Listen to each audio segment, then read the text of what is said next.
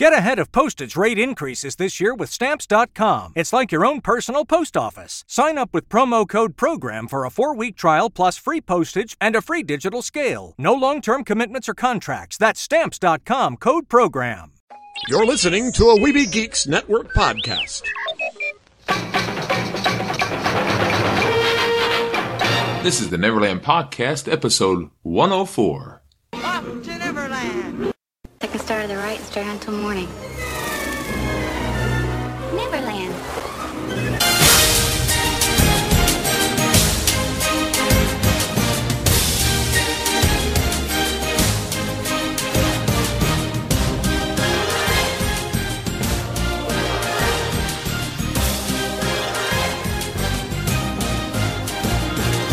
Good morning,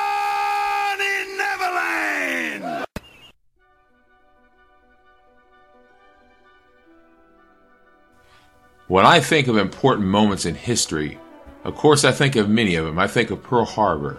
I think of the falling of the Berlin Wall. I think of the building of the Empire State Building. I think of whenever Mount Rushmore was opened up for tour. And of course, I think of the very first episode of the Neverland Podcast. Two years ago today. Two years ago today, really? Yes, I am your Pan, the Spider Pan, reminding you to take your pixie out of your pocket, sprinkle some of that pixie dust, and get some of that happiness going, and so we can fly to Never- Neverland for the last time in two years. Wow. The last time in two years. You Well, gotta yeah. kidding me. Because it's been now two years. This is this is the end of our second season. Wow, isn't that something? My goodness. and of course, with me here we have Lost Boy Philip, Hello there, everyone. also known as Kryptonian. That's what they call me. That's what we call you because it fits you because you're such a Superman fan. That's right. That's But, right. but my goodness, two years now I've been doing this. Who'd have thought I even who'd have thought I even made, would have made it past one year? Really? Well, I tell you, time flies, and so does Pan. I do see. oh, indeed. Has it been three days already?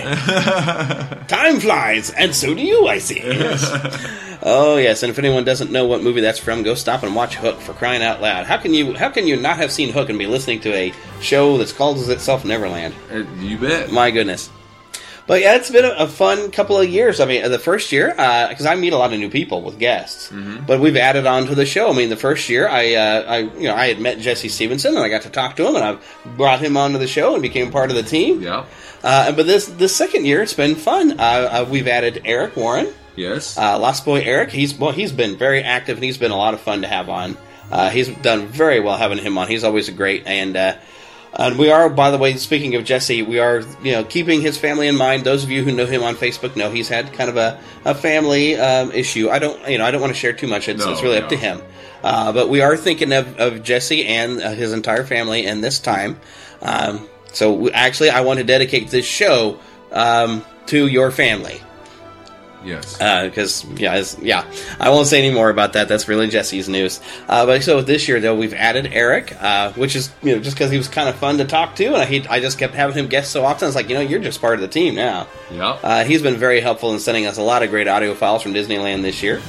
And he really saved my voice on that last episode because I really couldn't. Uh, not, my voice still sounds bad, but having his Disneyland audio mixed in was really great. Good. Good. So- Keep you from being completely hoarse. Yeah, so it's great. We've added some new people in there. Uh, Heather started co-hosting with me this year. Good. Although she hasn't really been able to be on every single episode, uh, and right now she's still uh, recovering from knee surgery at this Yeah. time, so she's not in the room. Well, that's all right. So it's been quite a bit. And then, oh my goodness, I've had so many neat guests this year. What all guests have you had? see, I had uh, you know Jeff Barnes, who uh, had wrote this book, The Wisdom of Walt, who who's become an Amazon bestseller. Good. And he sent me a nice little thank you uh, over. I think was it on Twitter. He sent me a nice thank you for for supporting his book, and he's just been popping up everywhere. Uh, my goodness, we had. I think we've probably talked to Katie Lee again and Paul Berry again. Just oh my goodness, talked to um, Greg Weisman. Who was uh, one of the creators behind Gargoyles and Oh, talked about his his book series that he writes. Uh, also got to talk to Jeffrey Weissman, and he was George McFly in the second Back to the Ah. Future film and the third Yes, one. yes. He was the uh, the new actor, and uh, you know, fit so well into the role that you really didn't notice much difference. That's and, right. And he's so funny in his scene where he's hanging upside down there when you first You're see him. right. Yeah, of course you're right. Yeah, he's so great, and it was great to talk to him. And he had a cruise that he was putting together to raise money for Michael J. Fox uh, for his Parkinson's uh, Yes. group. Uh, my goodness! And then, of course, uh, we went to a lot of conventions this year. Shared a lot of audio from like Sean Astin. That was popular. Awesome. Uh, the most popular one was the Cary Elwes. Oh, I Um, love him. Oh my goodness, the audio I had from that, and my goodness, this is that's just been this year, and I mean this coming year. You know, I'll get to go to these conventions again. There's going to be even more audio, and I haven't even shared everything from the Kansas City Comic Convention. Well, there you go, man. I, I still got more, more stuff to share, and of course, always finding lots of fun audio from the past to share. I mean, goodness sakes, always lots of fun to have, and I've been having so much fun doing this for two years. so, how many more years do you expect to do this, Pan the Man? Mike, until I'm just too old. Well, am I ever going to get too old to be able to do this? You're the Pan, after all. I am the pan. I'm not supposed to be aging. That's So, right. I mean, I'll just keep on going until people get sick and tired of hearing me. If I suddenly have an episode and I see zero downloads, then I know everybody's tired of hearing Well, from me. the, as you know, spirit is willing. Yeah. My flesh is certainly weak. and that was fun. Uh, I did uh, for our 100th episode, had all those different sound clips. Uh-huh. And you could hear when I was sick, my voice would, would be gone. Uh, so it's, it was kind of fun going through and revisiting. So we don't need to dwell too long, really, though, on finishing a second season because we just had that 100th episode milestone. And that was almost like a celebration of two years right there. Yeah, c- very close. Yeah, because I mean, it, it was a clip show, I was, and that was hard to put together. That, but it was a lot of fun, I'm, and I'm so happy with the way it turned out. I got to listen to have a lot of memories. I can't even remember when I joined in. Was it uh, Uh, second, second, episode. there you go. Oh no, third because we had the uh, we did Christmas memories, and I probably did talk to you on that Yes, one because I talked to a lot of people at my church from Christmas memories and stuff like that. But then we talked about Christmas pageants, Oh yeah, which I think well, we might just revisit that topic with Eric and Jesse. yeah, that'd be fun. Um, so because I'm sure you know they probably did some Christmas pageants when they were younger, and I don't think we've got any stories from Heather yet. I mean, we got Christmas coming in here. I have so much fun finding content for Christmas because I just love Christmas. well, Christmas is my favorite time of year because everyone becomes a Santa Claus. There's a smile on every face for the entire human race. Yes, that's some song quoting. That's right. that's right. Uh, but oh my goodness, season three kicks off right in the Christmas season too. That's right. And not only is it Christmas season, it is Star Wars season. Dun dun dun dun dun dun dun dun. dun In fact, you know, we got season of the Force going on in Disneyland right now. That's right. Unfortunately, I'm not there. yeah, as you can see, well, you can't see. You can't see his shirt, but I'm wearing a Darth Vader Christmas shirt, uh, which says "Merry Sithmas." yeah. I'm wearing a Darth Vader Santa hat, but I don't have a little white ball on the end of it. It's black, and I like that too. Because you know, every once in a while, I mean, and yesterday was Black Friday, so what you Sure. gonna do? You have to. What you gonna do? What you gonna do, brother? And we haven't spent a lot of time talking like old classic wrestling on this show yet, because uh, it really because I didn't start the Disney focus until season two. Yeah. I think that's when I made a, a formal announcement out of it because I had y'all here even uh, that I was going to start doing a bit more Disney focus because I realized I was kind of going that way anyway. Yeah, And Disney owns everything I love pretty much. You came out of the Disney closet. I came get out the. Disney closet, although we still uh, we've branched away. closet with Mickey ears. yeah, we branched away this year. I, I talked with uh, Shaz Bazaar from Techno Retro Dads about the old uh, toy line Mask. Crusaders working overtime, fighting crime, fighting, Fighting crime. crime. secret. Ra- See, I'm a nerd. The moment you start that up, you know I'm gone. Oh yeah, and then of course we had uh, Jedi. That's the thing. I've had, I've talked about Shaz Bazaar and Jedi Schwa from from Techno Retro Dads, but not at the same time. But Jedi Schwa came on uh, with his his teammate Jay, his partner, on his his Scarlet Velocity and uh, Green Justice podcast to talk a little Flash and Green Arrow. There you go, man. Uh, my, my goodness! So we've branched away a little bit from Disney. Still talk about some other geek things. You so know, I like about that idea, though, I like the fact that you there's times we talked about Star Trek, which is kind of the opposite of Star Wars, with Yeah. Star Wars being involved with Disney. although I still then- haven't done a full Star Trek show. Well, someday we're going to have to do that. Oh yeah, and I've definitely got to bring in Scott and Tracy from Disney Well, Indiana what, for that one. They're I, big Trekkies. I have an idea about that. This upcoming September, I know it's a ways away, but that'll be the 50th anniversary. Oh, indeed. That's we, whenever the show started and all. That's when we you should have your show. All right, so everybody book that in your mind. September, Star Trek 50th anniversary And show. until then, I'm going to call your own. while. Are we still going to have that show in September? Are we going to still Still, oh, friend. Yeah, exactly. Right. yeah, we'll definitely do that because that's another one. Like I said, Scott and Tracy, who have also been frequent guests over go. here. And That's if right. anybody who listens to Disney Indiana, I've been frequently uh, uh, during the they're doing a special uh, Star Trek or not Star Trek, sorry, Star Wars. Uh, type of series that, uh, up until the Force Awakens, and uh, Heather and I recorded some different uh, answered a few questions that they had. So definitely make sure you're checking out Disney Indiana to hear that. Uh, so it's been kind of fun guesting. Indiana, Indiana, Indiana. Indiana. Yep. Disney Uh, Indiana. we also over there, Disney Indiana, this year started the Neverland Karaoke Cantina, There you go. which uh, so far I'm the only one who's really submitted anything. That's been an open thing where anybody who feels like singing a Disney tune, uh, we have some instructions on how to do that. Uh, I'll have so, to do that sometime. Get over Yeah. there and show me how. And I, yeah, I recommend basically record just your vocals. So play the song in your headphones, so and then sing the vocal part, and then I can remove the vocal. Which actually, Philip and I have been working on that for your Christmas program at church. That's right. Removing the vocal from music, uh, and I must say, uh, and now at last I see the light from Tangled. The vocal remover works very well and removes it cleanly, and it still sounds really good. So somebody needs to do that. If if my voice comes back, then maybe Heather and I will That's have to record that. song. So Absolutely beautiful. that would be fun. But maybe somebody else would like to sing that. You know, husband and wife somewhere out there. Maybe we can get uh, Scott and Tracy to sing that one for us. I like to sing bare necessities. That- That's simple. Totally, we got to do that. We got. I can have you do that right now before Yeah, we go. That would be great. So, oh yes, be listening to a future episode of Disney Indiana to hear Philip singing Bare Necessities. Uh, but I've also also able to guest star on uh, uh, Techno Retro Dads to talk about Spider Man uh, this year. Good. So yeah, it's been fun. I've been a guest in a few other places. We competed with uh, some other Disney podcasts with Behind the Magic this year.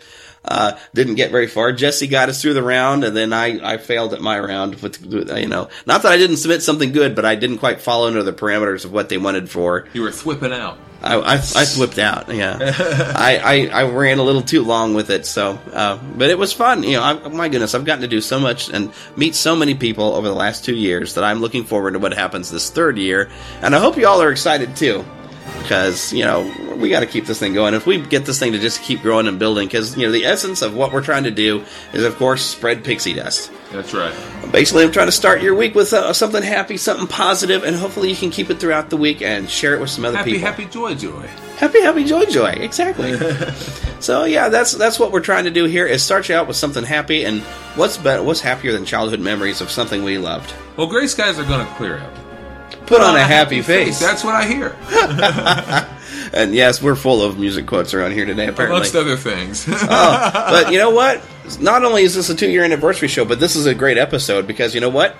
We are going to sit with Eric Warren to talk about the new Disney Pixar movie, The Good Dinosaur. awesome. Awesome I stuff. gotta see it. I haven't seen it yet. Yeah, I'll, I have. Eric saw it. Good. And we're going to have a nice little discussion coming up. And of course, after that, remember last week I did promise y'all I was going to once again, although we've heard it before, but it's we got to break it out again. Uh, it's a, this vinyl LP. It's a long playing vinyl that they did the story of Star Wars, and then they had a story of Empire Strikes Back, and then a Return of the Jedi. And over the next three weeks, I will be playing those recordings. Fun. Uh, as we go into The Force Awakens, which is coming up on the 18th. We were like, You know what you got to by do? the time that you know, when you guys hear this, it'll be about 19 days away. we need to use some of the recordings from the record that we have of C3PO and R2D2's Christmas. Remember? oh yes, we'll probably play some of those Christmas oh, songs. Yes. Oh yeah, maybe. Oh, yes. Hey, Happy Life Day. Oh, of course, Happy Life Day for anyone who can tolerate sitting through that Christmas special. A Hats holiday off to special. you. Holiday. Oh, that's holiday special. Uh, I think Eric said he was going to expose his children to it, It is Uh, wonderfully horrible. Ugh. Or just horribly horrible. Well, I tried to watch it when I was converting it off a VHS tape onto your your DVD, and Yeah. uh, Hey, I listen, couldn't get through it. If we can watch episode one, you know, I actually like episode one. I like things about it. I like things about episode. It's two, the, it's the only one that had a really good cohesive story. to Really, me, really. I think the third one's my favorite personally. yeah. Third one just had great dramatic events. What, what I love about the third one is that it connected well to the other films coming up. Really, because Leia remembers her mother when she Well, died, you know. yes, I mean Lucas, he Lucas, Uh, he, yeah. he Lucified it. But that being Yeah. said, that being said, for the most part, it connected well. sort of. But but that's some interesting, you know. And this has already been news that it already came out. You know, he was George Lucas was talking at uh, I think the Tribeca Film Festival or something about how he really wasn't involved, and he's looking forward to the surprises of the Force Awakens. Uh, and he's been talking recently with like uh, CBS and basically saying that yeah, he brought in his stories of what he had originally planned, and Disney said, well, we'd rather do something we think the fans will enjoy Yeah. Which you know makes me wonder and i wrote an article about this it's at news.neverlandpodcast.com i would actually like george to write three novels of what his stories that were intended to be because i'm sure disney would love to release them money you know Yeah. so we know what he was planning to do because i'm curious but we know also now the force awakens has absolutely nothing to do with what george lucas Well, wanted not to do not to sound disrespectful, but I he- think that's probably a good lost thing. his. He's kind of lost. It's much like Gene Roddenberry lost his touch, yeah uh, and they kind of did the same thing to him in Paramount. They kind of had to, yeah had to break away from it but and it did well when they did. But we'll always love that he did create something that we have loved for. Absolutely. My goodness, Several has things. been nearly thirty years. No, it has been thirty years now, hasn't Yeah. it? It's- Yeah, no, it's, it's been like it's been thirty-eight years because I was born the day after its release. When so. the next episode comes out, it'll be the 40th anniversary. well, yeah, episode eight. Yeah. Uh huh. My goodness. That's right. That's why they're um, bringing it out earlier than just every three years. This because they wanted to. Yeah, they on want the to. Yeah, 40th. yeah.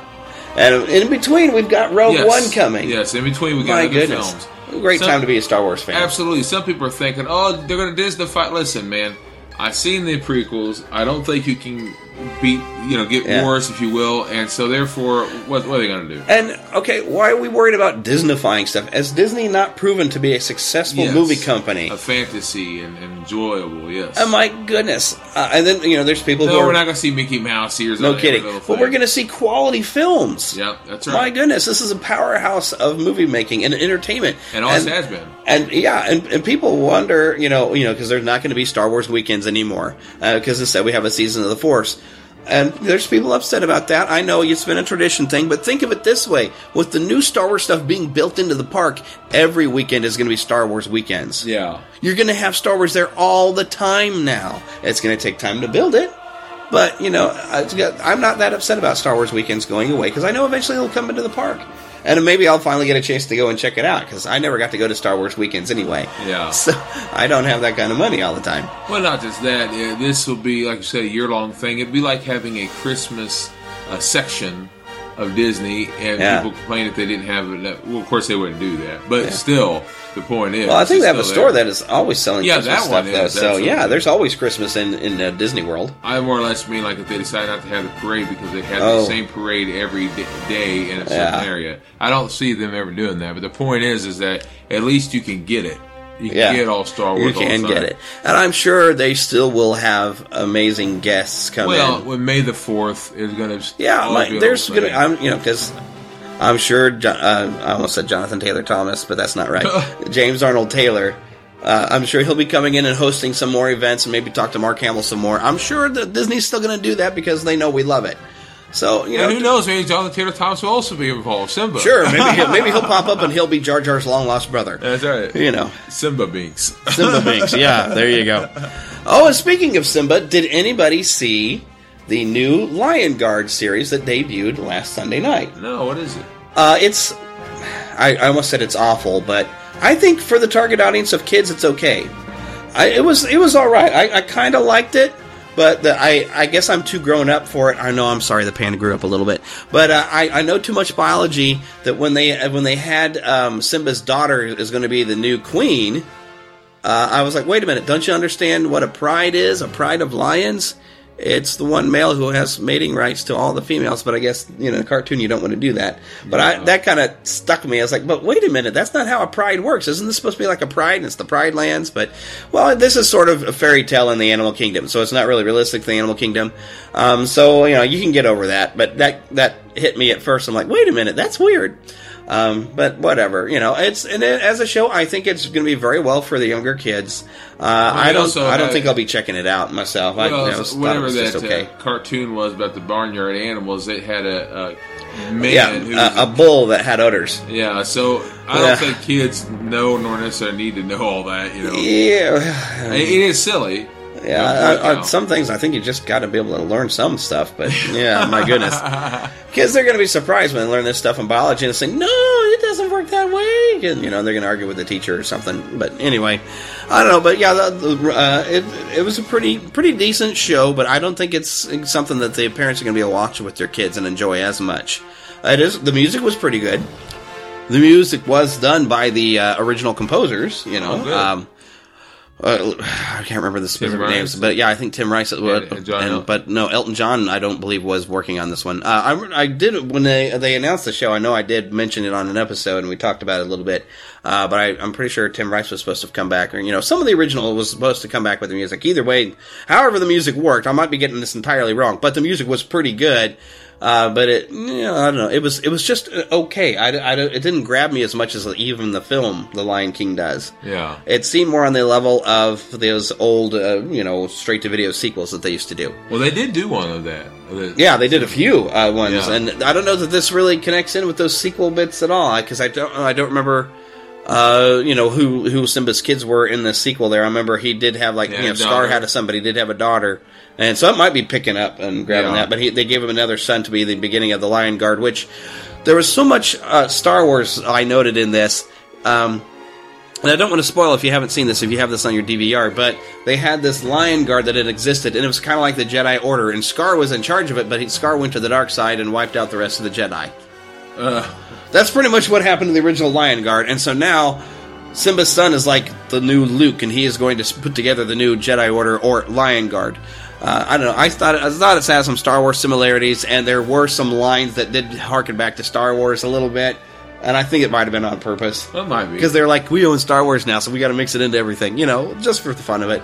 Uh, and, the, and the I don't know if the kids would get. Well, the kids probably would get that stuff now, but uh, definitely, I think a show. I think the kids are going to love it, but the adults are going to be like, no, this is okay, you know. Yeah. And I don't, I don't think it's as much fun for the adults, but you know what? I think it'll probably be a successful series. It was very well done. It's nice to see a lot of hand drawn animation coming back. That's good. Uh, but we probably better get this show rolling and uh, take some time to talk to Eric about the Good Dinosaur. All right. There'll be spectacle, there'll be fantasy, there'll be daring do and stuff like you would never see. Maybe a movie. Yeah, we're gonna be a movie. Starring wish I were you people seeing this for the first time. Hermit, I got a great picture of the chicken. Oh, good.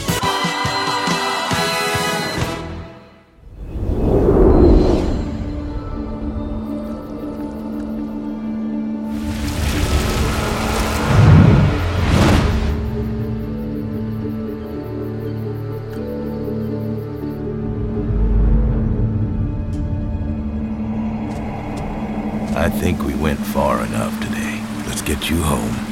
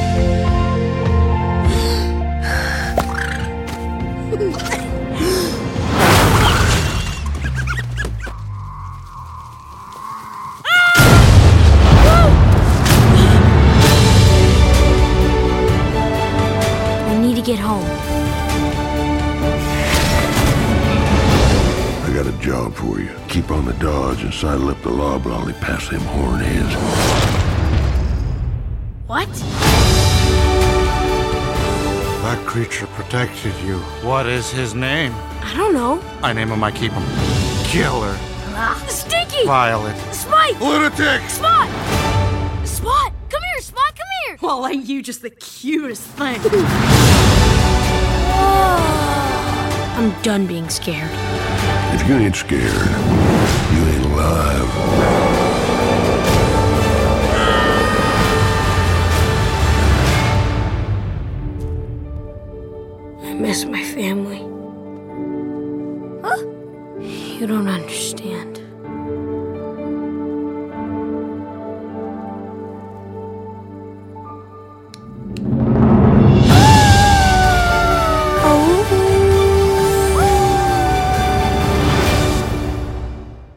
I took an opportunity to go out to see The Good Dinosaur this this Thanksgiving weekend, and I wasn't the only one because Lost Boy Eric also went. I did as well. Yes, and I tell you what, uh, just from flat first impression, I gotta say, this was probably one of the most visually stunning things I think Pixar has ever gone out and, and made. Uh, it reminded me of that old dinosaur movie Disney had made where they had filmed actual uh, footage and then animated the dinosaurs into it. I really, a lot of the times, thought I was looking at real environments. Oh, definitely. Uh, all through the end credits, my wife was, "Now that's real, isn't it?" I said, "No, that's all computer generated. It is just incredible." The the one thing that I've been using to describe this movie to everyone I've encountered has been the the cinematography is just absolutely gorgeous. Oh yeah, which it shouldn't surprise me because even with uh, what was it, the Blue Umbrella, uh, that was amazing. It, it I, I, you'd almost think that they had filmed the movie except for you'd have inanimate objects that were able to move. Mm-hmm. Just amazing what they're able to do, and com- you know when you compare, you know, Toy Story's been on TV here this past week, and so you see, you know, Pixar's first feature film effort, and it looks kind of still cartoony and everything, and it still looks very good. But when you compare it to what Pixar's putting out now, and you're just, I, it, I'm floored. Oh yeah, oh definitely. You know, and really the only the only thing that's cartoony about it are the characters within the movie itself. Mm-hmm. If they hadn't have given them such a cartoony look, you would have thought you were watching a live action movie. Oh yeah, I mean, wow. Just just a- absolutely amazing. The just just the way that they make it look. The the one thing that sticks out to me is the the shot of the sun of a sunset, Mm-hmm. and you see. Well, let, us talk a little bit about our characters. You've got uh, Arlo, an Apatosaurus, who's uh, the youngest of three kids. Yep, and we get to see them from the very beginning, fresh from their eggs. Exactly. And, uh, you know, their parents, Mama and Papa, are very loving. Um, Yep, voiced by Jeffrey Wright and Frances McDormand. mhm. Which Jeffrey Wright, you know, the name seemed so familiar, and I always, I keep wanting to think that that was, uh, there's this comedian who's very deadpan, gives a lot of good one-liners. Mm-hmm. I know exactly who you're talking about. His last name is Wright, and I don't remember his first name. But I, I, it almost reminded me of him because he did have that nice, good quality of voice. But uh, yeah, you know, Jeffrey Wright, you probably might recognize him when you get a look at him. He was, he's the new, um, oh golly, from James Bond, Felix. There we go. Yes. He's the new Felix. When you get a look at him, that's where you'll recognize him from. But he's got such a quality of voice, and I, I'd always, when I hear the last name Wright, it makes me automatically think of this comedian, and I cannot think of his name. But that's not important because he wasn't the guy. Uh, and then again, you've got Frances McDormand, who's been in what just about every single uh, Coen Brothers movie, it seems like, and Battlestar Galactica. I don't think I've seen any Cohen movies that I can think of, and I didn't. I didn't watch the new Battlestar Galactica. It's on my list of things to do. Uh, let's see. Have you seen Sneakers Nope. with Robert Redford? Um. Oh. Didn't on. see Fargo. Okay. Um. Um, Raising. Uh. Wait. What? Oh. Yeah. She's in Raising Arizona. Um, Who was she in Raising Arizona? I did see that one. She is the. You know, they've got a, a friend who's a couple that's got a bunch of kids. Uh, the only group that I remember having a bunch of kids was the Rich family. Yeah, and it wasn't the rich family, but uh, he, he had a guy that he worked with that invited Hi and his wife to come out with the baby, and and and they kind of put two and two together and figure out where the baby came from. But oh well, you know, we're we're, we're going off topic. yeah, that was a Wa- long Watch Raising Arizona; ago. it's a good movie. Yeah, I haven't seen that in a long, long time. That's one of those just weird, great movies that it's it's so bizarre that it's great. Mm. Apparently, though, she was also in Transformers: Dark of the Moon. Uh, you know, that's one of the Transformer movies that I really have chosen not to watch all that much. I actually kind of liked that one. It was it was it was interesting. It was kind of fun. Mhm. Uh, if if you ranked all the Transformers movies, that's one of the two that's worth watching. Hmm. The first one was still kind of worth watching just because it was like, yeah, this is cool. It's Transformers. But anyways, we digress. Mm-hmm. Yeah. Um, and and Arlo, of course, voiced by Raymond Ochoa, which I'm not familiar with any of his work. He's still a, a very young boy, uh, so I'm sure we'll be seeing more of him later. He did a really good job. oh, definitely, he carried the movie. Yeah, and he really had to because he was interacting with a uh, a character most of the time, a little spot there who went by a system of grunts and howls. Mhm. So he really doesn't get a, a lot to do. But he has, by the way, uh, voiced Dash Parr for Disney Infinity. Oh, okay. So his voice, yeah, I thought it sounded a little familiar. But uh, so there you go. He was also he's done some work with Monsters Incorpor- or Monsters University. He did uh, some various children's voices. Uh, the kind of the background. So he's done some work with Disney before, even in Mar- the Mars Needs Moms, which I think I did see once, and I actually thought it was pretty good. That's one more time than I've seen it. Yeah, I think I did watch it one time because it's I, it's one of the movies that's it's better than anyone gives it credit. But I think a lot of people were creeped out by I think it was uh, Amaji or something like that was the company that did like Christmas Carol and stuff like that, where they it's it's they do such good photorealism of the actors that it's to a lot of people it just creeps them out when they see the animation because it's Mhm. just too real. Uh, it doesn't bother me, and in fact, I really enjoyed uh, the Disney's Christmas Carol. Um, so do have the Blu-ray of that one. But yeah, so he's done some work with Disney before. But anyways, that's some of our, our actors, at least from the uh, main the main family unit. Well, you know, one of the voices that stuck out to me immediately was that of Steve Zahn. Well, that's getting outside the family. Yes, Steve Zahn, uh, and I think this may the first be the first time he's ever played a villain. Uh, uh, I can't think of any other time.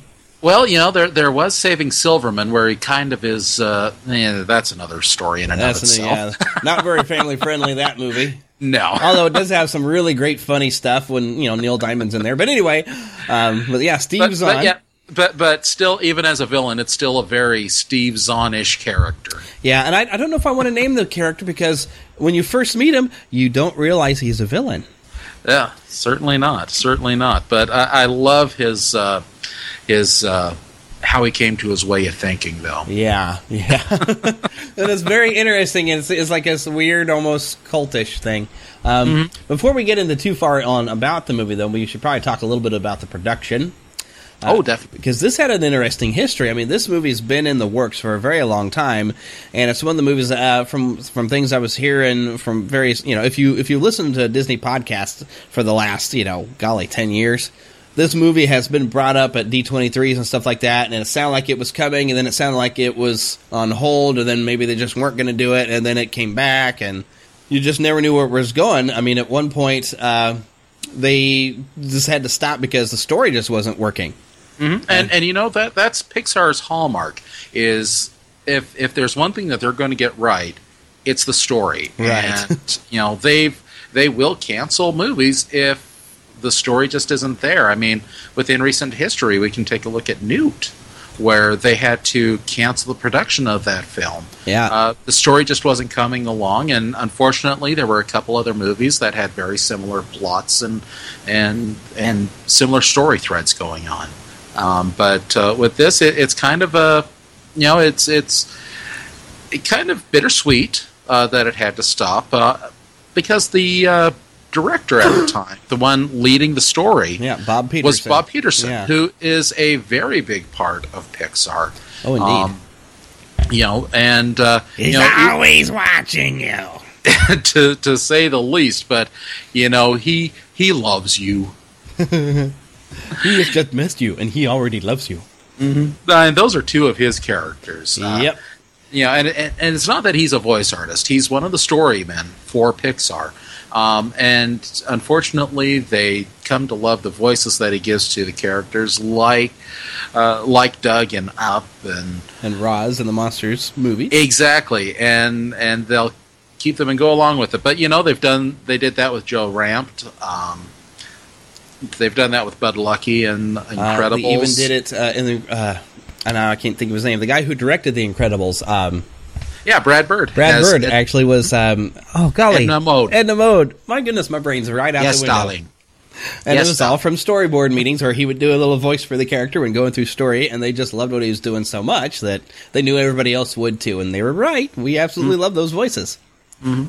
But uh, you know, um, but again, story is king at Pixar. Right. That's you know, that's what they work on. That's what they do, and that's really why their movies are the way they are. Is because they focus on that story. They focus on the plot. They find those emotional beats. Boy, do they! Oh yeah. I actually read a description in the local newspaper here that uh, described the Good Dinosaur as an emotional assault. and and you know, but but with removing Bob Peterson and and changing the story, I mean, it was so drastic that the story not only did the story change, but the entire cast changed. Yeah, because originally they had like Lucas Neff and John Lithgow and Neil Patrick Harris and Judy Greer and Bill Hader all in there, and only you know Frances McDormand was in there from the beginning, and she's the only one who stayed. Everybody Mhm. else was eventually changed, and apparently it also had something to do with the third act, is where it just kept hitting a wall and just wasn't Right. quite getting where they wanted it to go. Mm-hmm. But uh, I'm pretty sure they kept some of Bob Peterson's ideas. But uh, Peter, because Peter Sohn had been working with him, and, and by the way, Peter Sohn is basically uh, the face for Russell. Uh, From Up. From Up, yes. If you get a good look at his face, you can see Russell is right there. Uh, he's also done a few extra voices. He was uh, the voice of Emile in Ratatouille, and also the voice of Squishy in Monsters University. Mm-hmm. So, but yeah, he had been working with Bob Peterson on this, and uh, I believe he stuck around even when Bob Peterson stepped away from the project. I think he's the one who finished the direction of it. Yep. And and you know even Peterson has a uh, voice in the movie. Oh, yes, he did. I, and I forgot to look that up myself. Oh, yes, he's Forrest Woodbush. Exactly, and and all I- I've only got three words as far as Forrest Woodbush goes: Dream Slayer and Debbie. exactly. I, I name don't want I give away anything more. yeah. Uh, very, very short appearance character, but definitely a lot of fun. oh yes, oh yes. and, and who'd have thought Debbie was so frightening? really? a very unexpected little bit because there is not a lot of comedy in this movie, but when there is some funny stuff, it's hilarious, hmm and that's definitely one of the parts. Oh, certainly, and and you know while it does have its share of comedy, this this is very much a drama. Um, there's, you know, it's it's a coming of age story for Arlo. Yes, it is, and uh, uh, you don't realize it until about halfway through, but you're watching a western. Yes, yes, and uh, you get some very Western aspects of it. Yeah, it really steps in about halfway. But when you get there, that's when I started to think back. Wow, you know, if you if you thought of Arlo's family as being some settlers and pioneers who were farming this area, uh, then it just moves right along when you when he meets up with some certain characters that are. Uh, I mean, let's face it. All I got to do is tell you Sam Elliott is voicing this character named Butch, who is a Tyrannosaurus Rex. Mm-hmm. For those who know Sam Elliott, if you you you get it automatically, that makes it a western when he Mhm. starts voicing. For those of you who don't know, uh, go watch Tombstone. He's in that. Also, those old beef. It's what's for dinner. You know, he used to do those all the time. But he was also in um, not the Incredible Hulk, but Hulk. He was General Ross. Mm-hmm. And although I do love, um, oh, the guy who's playing General Ross and actually gets to come back and play General Ross here William in Civil War. William Hurt. I think he's very good, and he's really done a pretty good job with the character. I really like what he did in the Incredible Hulk. To me, it's just not Sam Elliott. I just because I love Sam Elliott, you know, I would love for him to be able to come back and play General Ross. But you know what? William Hurt is great, and I am happy to see him in the Civil War coming up. It's going to be awesome. Well, you know, if you if you want to see him in another Marvel movie, there's always Ghost Rider. Yes, that's right. Sam Elliott. and then Ghost again, Rider. it's Ghost Rider. But I liked the first one. I thought it was fun. it is. It's it's one of those. It's one of the few Marvel movies that aren't part of the cinematic universe that I've got. That I, yeah, I actually went and bought it. I watched it for Halloween because it's it's a perfect movie for that time. There you go. There you go. But uh, you know, let, let but you can't talk about the dinosaurs without or the tyrannosaurs without you know really talking about you know what their effect is on Arlo. Oh yeah, because the the fun thing with this movie is it, okay. Yes, it's dinosaurs, but this dinosaur's not doing what you expect. Because this is a completely fantasy, which is something. Uh, I'm, I'm going to jump this in real quick. I actually Mhm. found a review from Forbes where their main complaint is that it doesn't line up with the theory of evolution very well. Because even with the asteroid mist, things wouldn't evolve this way. It's a movie. It's fantasy. It's Suspension of belief. it's a cartoon. Get over it, guy. But that is their big complaint, really. Uh, to me, you know, whatever evolution stuff set aside, I am not that concerned about the evolutionary aspects of it. Uh, it's the concept of that it's been all this time. The dinosaurs aren't wiped out, but they've developed a different sort of society where herbivores are farmers. They're going to go and raise their own crops because they know that's what they need, and they found out and developed the tools and ways to do it. And carnivores are becoming ranchers because they realize, oh well, we need meat. It'll just be easier if we just raised our own supply. Right. So you find these Tyrannosaurs that are out on a cattle drive. I love and it. I I love the way that they run. Yes, like horses. It was so cool. I was I almost wanted to stand up and cheer because I was like because the music even kind of changed tone just a little bit to where you realize that's when I was like this is totally a western and even the environments even although they were still near the environment where you'd seen before they you started seeing some of that Arizona style you know, New Mexico type of backdrops you see in all those old great westerns. Mm-hmm. I was like a little bit of Monument awesome. Valley type. Oh yeah, a little bit of Monument Valley, and uh, and heck, even the stuff where Arlo came from. You, you had, was telling me earlier, it actually looked like some of the areas you grew up over there. Oh, exactly. Um, Pixar has been very open that uh, part of their inspiration for the setting of this is uh, western Colorado, western uh, Montana, and the Grand Teton Range. Um, those peaks make up what they call uh, Clawtooth Peak. Uh-huh. And it's just absolutely beautiful and stunning with how they've managed to animate and make this so real. Mm-hmm. Well, and I've got to tell you, watching the movie, I felt at home because that is my home. That's that's where I grew up. That was you know a couple hours down the road. That's where we went camping. so it, it's very much um, a big part of of my life and my background. So yeah. My goodness. What did it remind you of you coming of age? Did you have to go on some sort of an epic journey to to find your courage? Um, I went rafting down the Salmon River once. there you go. Follow the river; it'll always lead you home. but but definitely the Jackson Valley was a big influence um, on how they uh, put it together. In fact, in, in order to use the landscapes and and to c- put the computer power behind it to make the landscape as uh, impressive as it was, they actually went to the U.S. Geological Survey and got satellite images from Google Earth and used that as their topographic map. Wow. For the backgrounds. That's impressive. So yeah, it's it's incredible. That Um, must be why it looks so real because they use real world stuff to do it. Because it's so amazing. Oh, and it's real world stuff as it is today. Yeah. I kind of wonder if they're meaning to have it set like it was happening today. Only the world's different. Mm-hmm. You know, who who knows to say what where we're supposed to be at? All you know is that the humans, when you first see them, are more like wolves in their behavior, Mhm. or at least when you meet up with Spot. Um, I don't want to give away too much, but you will find some other humans, and you do see the ability to, to walk upright. Mm-hmm. So it is very interesting that you do see that. But uh, the nice thing is a lot of these side characters that that don't have a huge amount to do with the plot, like uh, like Buck, uh, Arlo's brother, and his sister Libby, have a very interesting you know quirk about them of of their personality that you you think is going to somehow or another come into play in the main plot because it seems that well developed. But really doesn't have anything to do with the main plot. They're just fully developed characters. Right. Once once the first act is uh, done, um, they're not really around. Yeah, you won't see him again till the end. All right. Right. The most underdeveloped character is probably Mama.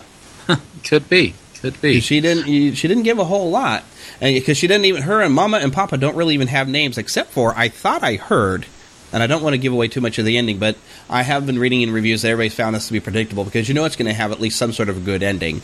Mhm. But I can swear when Arlo comes back that Mama looks up and says Henry, thinking it might be Papa. I think that I think I heard that. I might be nuts, but I thought that she called him that, so maybe that's the name. But I'm not sure. Somebody who watched that, let me know what you think. If that was, yeah, her maybe kind of looking because I think it was trying to get across that Arlo has greatly changed on his journey that he's been on, and he's a whole new dinosaur. Because he does go through a, a big growing up, and underdog type of thing. You, you know, somewhere in the back of my mind, I'm remembering that uh, you know part of the inspiration for this movie is Shane. Never the movie it. Shane. You know, and uh, I'm now thinking maybe I need to go back and revisit that um, because there's there's there if I remember right, and it's been oh well over 20 years since I last saw Shane. So, uh, but I think that there's some uh, similar story threads going along there uh, with coming of age. Well, yeah, a lot of coming of age has a lot of similar themes. There's usually that one big lesson that they have to learn, and then finally, then they have to be tested on how well they've learned that lesson. Mm-hmm. And usually, they're challenged with the thing that they seem to fear the most. Right.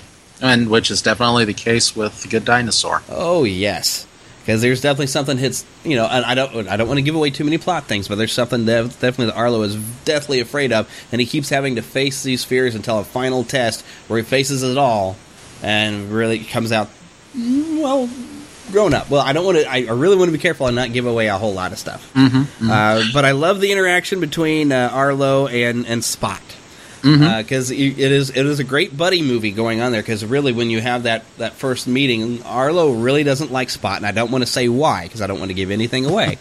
but Arlo hates him. well, well, and, and here, well, and here's another comparison for you. Old Yeller. Which I still haven't seen Oh, because I Okay, we- know we- it we- ends bad, so I don't want to watch it. but you know what? The the the introduction of Old Yeller is very much like the introduction of Spot. Okay, So you know, Jeremy, uh, we're we're going to have to get you to see some of these older movies. I know I've avoided that one just because I heard the ending. I'm like, oh no, no, I'm sorry, I don't want to have to get tugged at my heartstrings that bad and cry. Well, in my family, that's called the Sad Puppy Dog movie. yeah, and it's already enough. Whenever you go to a Pixar movie, you know what's coming. You Exactly. know they're going to play with you, and there's really a great scene where they Pixar you to death. Have a great, a very great bonding scene between Arlo and Spot. Has having to do with missing their family, and that I've seen a little bit in a trailer. But when you have the whole thing done out, and when the arc is over, wow, yeah, you're in. You are invested in these characters. You understand them, and uh, I think I can talk about this without giving away too much. But this is something you'll understand that I kind of wanted to see happen. I wanted um, Spot Stick to be put, picked up and moved to the other circle during that somewhere. Mm-hmm. You'll understand that. People who view the movie will understand what I'm talking about. I kind of expected some sort of gesture like that. Didn't happen though. right. But there is something towards the end of the movie that that relates right back to it that was really really good. Mm-hmm. Uh, and even if, if you stay till the very end of the credits, which I did you did you stay to the end? You know, I didn't. Oh, at the very end of the credits, there's a big thank you to the entire Pixar family, and uh, well, I'll just say a big circle is drawn around it, Oh.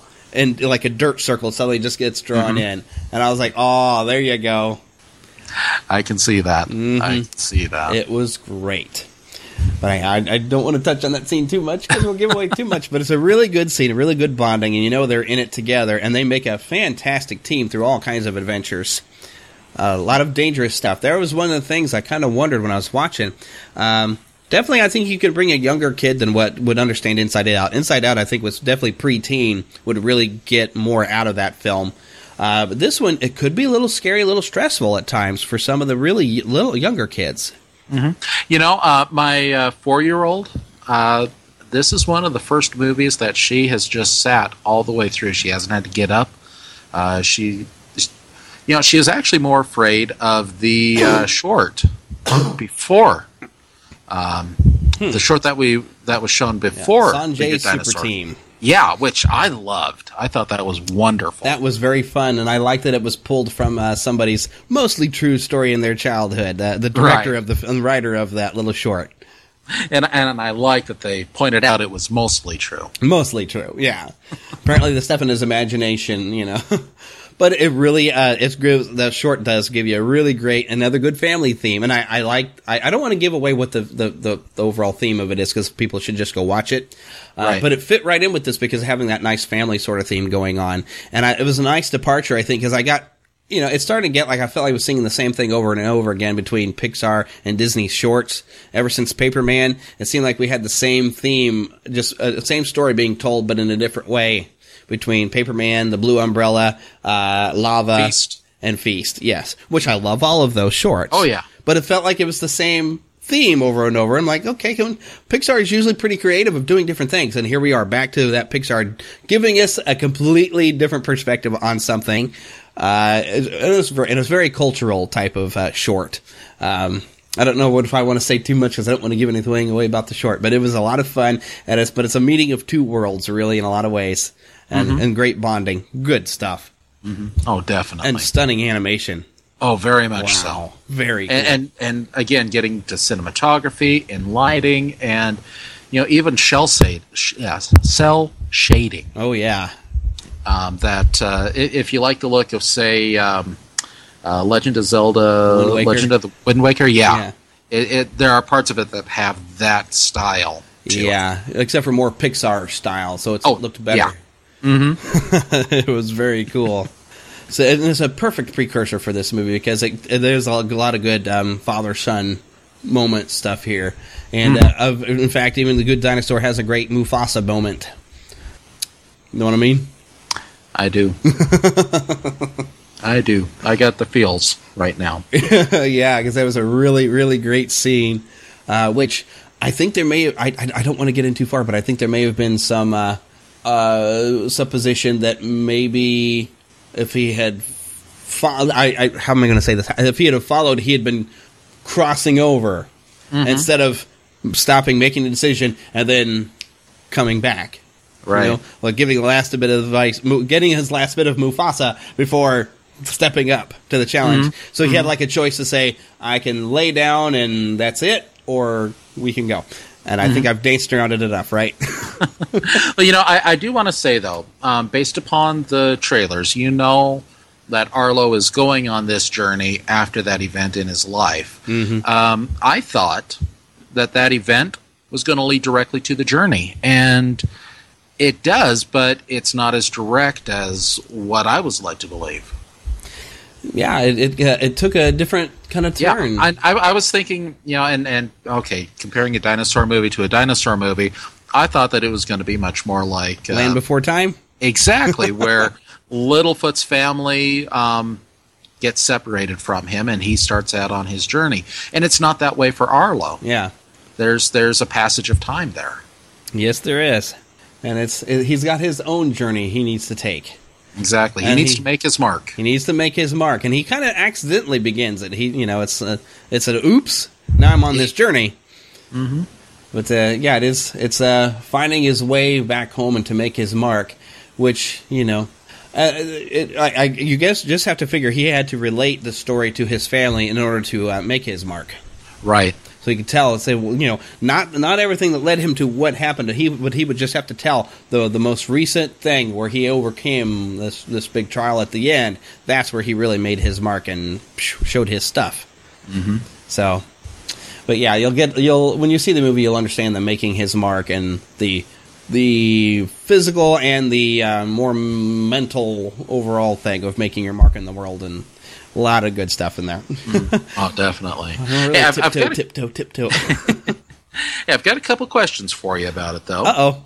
We know in every Pixar movie there is the Pizza Planet truck, Mm-hmm. and there is the young children coming in to uh, interact. If you can hear that. Yes. Now, um, there's there's the Pixar or the Pizza Planet truck, Mm-hmm. and you've also got um, John Ratzenberger. Yeah. So where were they in this? Did not come across them. I did not ever notice. Okay, well, I can answer one of them. John Ratzenberger is, let's see, I don't know if I want to give his character away, but he is involved in the rustling scene. Oh, he he was one of the rustlers. Yes. Did not catch him. And I didn't, I didn't recognize his voice. It's only by looking at the cast list afterwards uh, that I found out which character he played. But yeah, he's there. He's definitely there, and he does have a line. Well, good. So now we just need to figure out where that Pixar Planet truck is. Yeah, and any other little Easter eggs that they snuck in there. Like an A113. Yeah, because there really isn't any text or anything anywhere in this movie. hmm Yeah, there isn't. Um, you know, my guess is they might have something up in the landscape. Yeah, they could have might snuck something do in it, there. or- Yeah. You know, and and they also make references to their previous films and to their upcoming films. So Mm-hmm. there definitely was a lot of water. Their next movie is Finding Dory. So There you go. yeah, there's got to be something water Something in related the there water. To, to tie it to Finding Dory. So Uh, it could be. Who knows? Maybe in one of the lightning flashes there was an A113 that was somewhere. it could be, it could be. or some fallen logs. Could be. Uh, but overall, what was your impression? Good, you know, um, oh, it you know, it's Pixar. You know, Pixar's always going to be top notch in my book, and Uh, you know, while I wouldn't rate this quite as high as some of my favorite Pixar movies, it's still high up there. Yeah, that's pretty much where I'm at. It wasn't their greatest movie they've ever done, but you know, even Pixar's worst movie is better than most of anything you've seen. Exactly. And this is definitely not one of Pixar's worst. This is definitely Pixar doing good. Mm-hmm. They're being Yep. Pixar. exactly. There, there, there's true heart to the story. Mm-hmm. The visuals are just amazing, Oh my gosh. and their their voice acting, their cast is is perfectly suited to their roles. Yep. Especially Sam Elliott. I loved his character. Man, that might just be because I love Sam Elliott. He's just awesome in everything he does, pretty much. even Roadhouse, even though that movie's awful, but Well, Sam he- Elliott's awesome. Hey, even even the Big Lebowski. There you go. All right, and that is what we think of the Good Dinosaur. To Disney and beyond.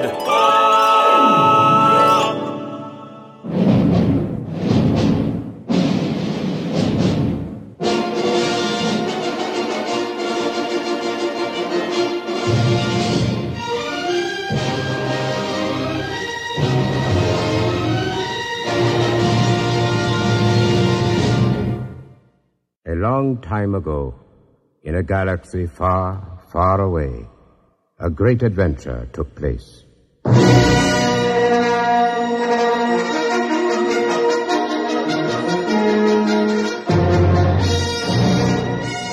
It is a period of civil war.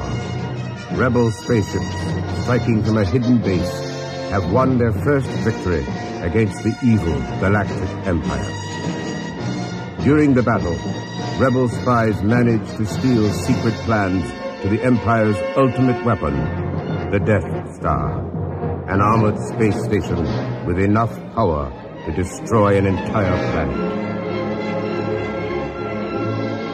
Pursued by the Empire's sinister agents, Princess Leia races home aboard her starship.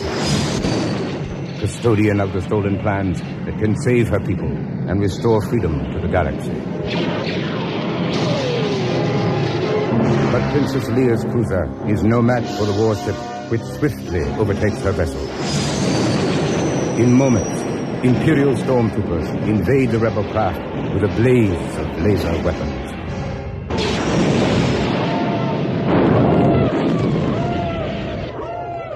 They shut down the main reactor. We'll be destroyed for sure.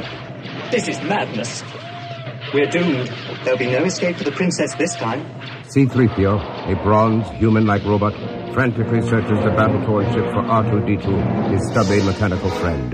But at that moment, not far away, a desperate Princess Leia hurriedly programs the little robot with secret information. Secret information that could save the rebel cause. Then, she disappears into the smoke-filled corridor as 3PO appears. At last, where have you been? They're heading in this direction. What are we going to do? We'll be sent to the spice mines of Kessel or smashed into who knows what. But R2-D2 is already scooting down the sub-hallway, emitting a series of mechanical beeps and chirps that only 3PO can understand. He is nearing a small metal module, the rebel cruiser's escape pod. Hey, you're not permitted in there. It's restricted. You'll be deactivated to shore. Don't you call me a mindless philosopher, you overweight glob of grease. Now come out before somebody sees you. Secret mission? What plans? What are you talking about? I'm not getting in there. Oh, no. I'm going to regret this. As the robots escape in the pod, a dark presence enters the ship. The ominous commander of the Imperial forces, Darth Vader, tall and threatening in his black helmet, flowing black cape, and a face forever masked by a foreboding metal breath screen. Darth Vader, a figure who moves forever in a cloud of awesome evil. The Death Star plans are not in the main computer. Where are those transmissions you intercepted? Vader grips the rebel's throat. We intercepted no transmissions. Uh, uh, this is a consular ship. We're on a diplomatic mission. If this is a consular ship, where is the ambassador? Commander, tear this ship apart until you found those plans and bring me the passengers. I want them alive. Princess Leia is discovered by Vader's stormtroopers. There's one. Set for stun. She'll be all right. Inform Lord Vader we have a prisoner. Princess Leia is taken before Darth Vader for questioning. Darth Vader, only you could be so bold. The Imperial Senate will not sit still for this. When they hear you've attacked a diplomatic... Don't act so surprised, Your Highness. You weren't on any mercy mission this time. Several transmissions were beamed to the ship by rebel spies. I want to know what happened to the plans they sent you.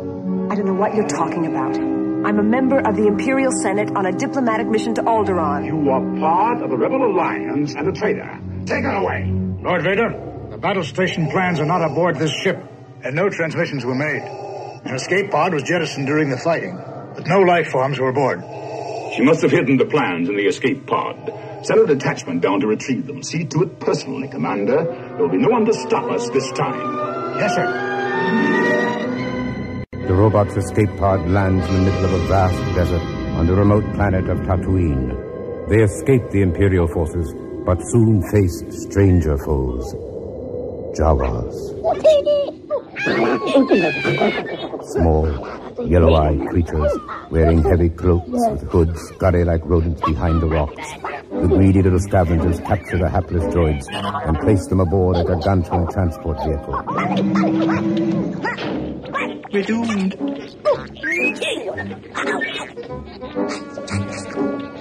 you think they'll melt us down? Meanwhile, Imperial troops discover the abandoned escape pod and begin a relentless hunt for the droids. Someone was in the pod. The tracks go off in this direction. As the troops are searching for the droids, the Jawa scrap dealers stop near the small farm homestead of Owen Lars. The burly farmer and his young nephew, Luke Skywalker, inspect the robots for sale, especially R2-D2 and 3PO. What I really need is a droid who understands the binary language of moisture evaporators. Evaporators? Sir, my first job was programming binary load lifters, very similar to your evaporators in most respects. Can you speak Bocce? Of course I can, sir. It's like a second language to me. I'm a Yeah, all right, shut up. I'll take this. Shut up, sir. Uncle Owen, Yeah? what about that one? What about that blue one? We'll take that one. I'm quite sure you'll be very pleased with that one, sir. He really is in first class condition. I've worked with him before. Here he comes. Okay, let's go. Luke takes the two robots into the homestead's garage for repairs. Oh, well, my little friend. Got something jammed in here real good. Were you on a Star Cruiser? or- Help me, Obi-Wan Kenobi. You're my only hope. What's this? A three-dimensional likeness of Princess Leia appears in midair, projected by R2-D2. Help me, Obi-Wan Kenobi. You're my only hope. Who is she? She's beautiful. I'm afraid I'm not quite sure, Help sir. me, Obi-Wan Kenobi. He says that he is the property of Obi-Wan Kenobi, a resident of these parts, and it's a private message for him. Obi-Wan Kenobi. I wonder if he means old Ben Kenobi. I beg your pardon, sir, but do you know what he's talking about? Well, I don't know anyone named Obi-Wan, but old Ben lives out beyond the Dune Sea. He's kind of a strange old hermit. Help me, Obi-Wan I wonder who she is. Wait a minute, where'd she go? Bring her back. Play back the entire message. What message? The one you've just been playing. The one you're carrying inside your rusty innards. All right, I'll be right there, Aunt Beru. I'm sorry, sir, but he appears to have picked up a slight flutter. Here, see what you can do with him. I'll be right back. Just you reconsider playing that message for him. No, I don't think he likes you at all. No, I don't like you either. Luke returns after his midday meal to discover that the little robot has gone off in search of Obi-Wan Kenobi. How could I be so stupid? He's nowhere in sight. Pardon me, sir, but wouldn't we go after him? Luke and 3PO race above the desert sands in the battered land speeder. Soon, they overtake the waddling droid. Hey, whoa, just where do you think you're going? But before they can get R2-D2 aboard the land speeder, What's wrong with them now? There are several creatures approaching from the southeast. Sand people. Worse. Come on, let's go have a look. Well, there are two banthas down there, but I don't see any. Wait a second. They're sand people, all right. I can see one of them now.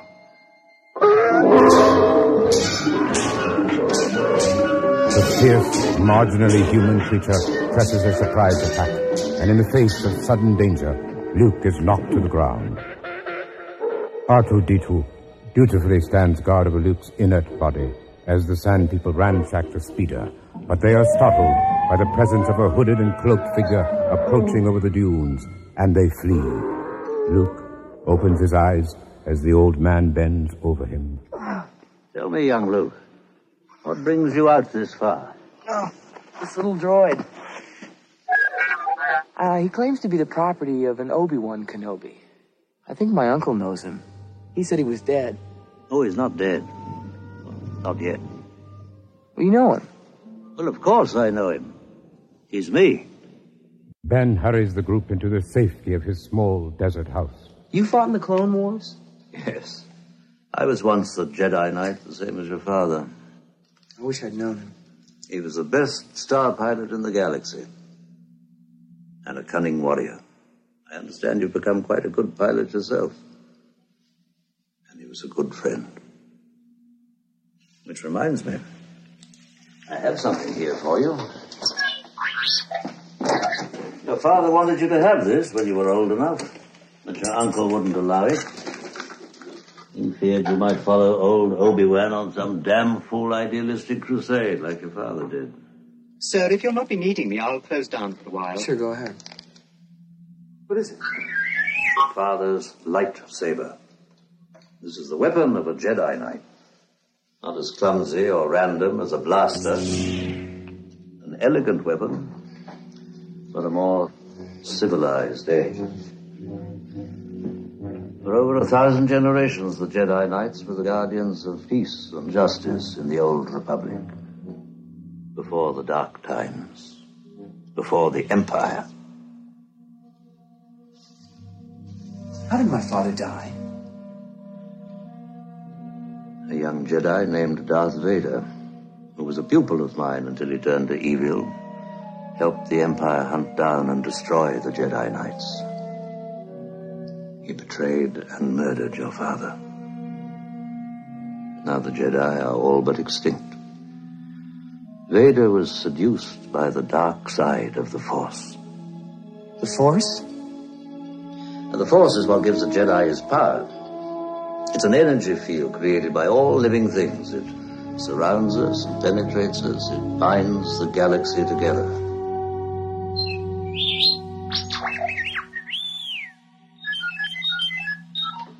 Now, let's see if we can't figure out what you are, my little friend. And where you come from. I saw part of the message. He. W- I seem to have found it. The image of Princess Leia again appears, projected into space. General Kenobi, years ago you served my father in the Clone Wars. Now he begs you to help him in his struggle against the Empire. I regret that I am unable to present my father's request to you in person, but my ship has fallen under attack, and I'm afraid my mission to bring you to Alderaan has failed. I have placed information vital to the survival of the rebellion into the memory systems of this R2 unit. My father will know how to retrieve it.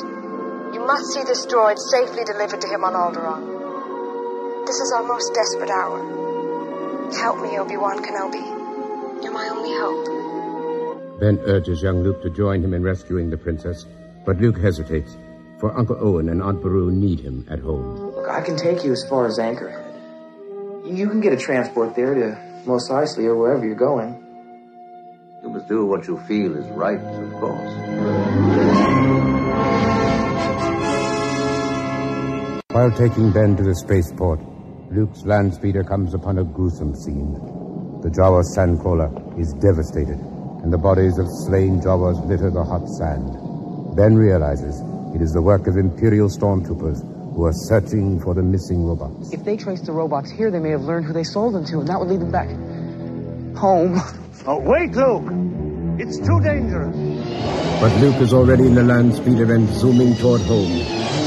There, he makes a shattering discovery. The homestead is now a smoking ruin, and worse, he finds the smoldering bodies of Uncle Owen and Aunt Beru. He returns to Ben with the shocking news. There's nothing you could have done, Luke, had you been there. You'd have been killed, too. And the droids would now be in the hands of the Empire. Come with you to Alderaan. There's nothing for me here now. I want to learn the ways of the Force and become a Jedi like my father.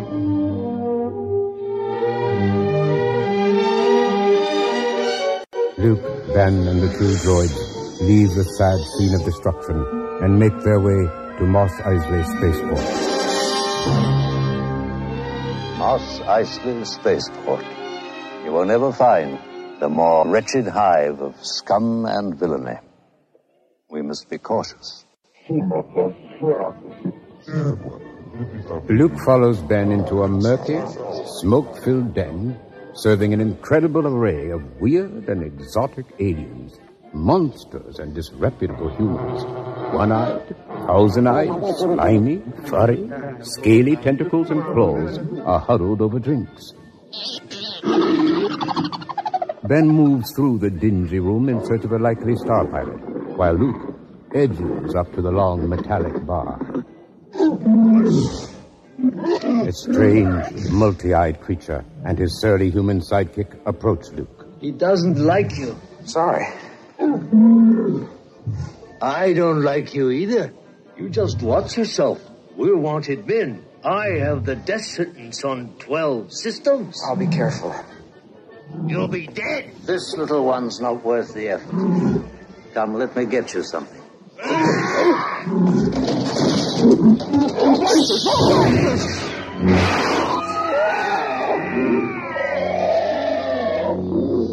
With one skillful stroke of his lightsaber, Ben slashes the deadly creature.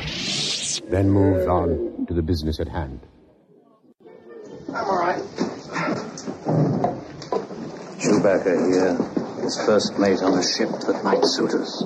Ben introduces Luke to an eight foot tall, 200 year old Wookiee who communicates in a series of grunts and growls. The Wookiee leads them to his captain, a 30 year old starship smuggler, Han Solo. Han Solo. I'm captain of the Millennium Falcon. Chewie here tells me you're looking for passage to the Alderaan system. Yes, indeed. If it's a fast ship. Fast ship? You've never heard of the Millennium Falcon? Should I have? It's a ship that made the Kessel run in less than 12 parsecs. I've outrun Imperial starships.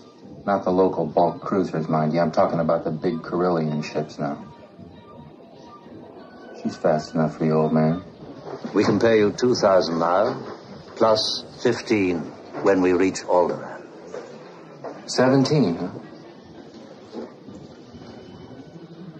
Okay, you guys got yourselves a ship. We'll leave as soon as you're ready. Docking Bay 94. 94. But Alderaan is also the destination of those with a darker purpose. Tarkin and Vader have decided that a demonstration of the full destructive power of the Death Star may persuade the princess to cooperate. Meanwhile, Ben's group has reassembled at a Mos Eisley docking bay to board the Millennium Falcon. What a piece of junk. She'll make 0.5 past light speed. She may not look like much, but she's got it where it counts, kid. I've made a lot of special modifications myself. But we're a little rushed, so if you'll just get on board, we'll get out of here.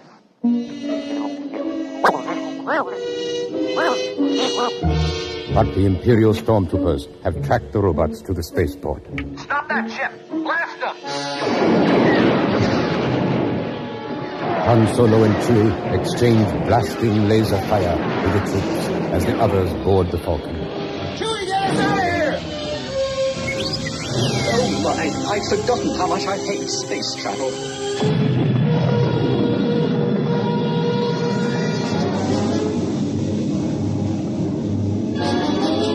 Imperial cruiser. Our passengers must be hotter than I thought. Try and hold them off. Angle the deflector shield while I make the calculations for the jump to light speed.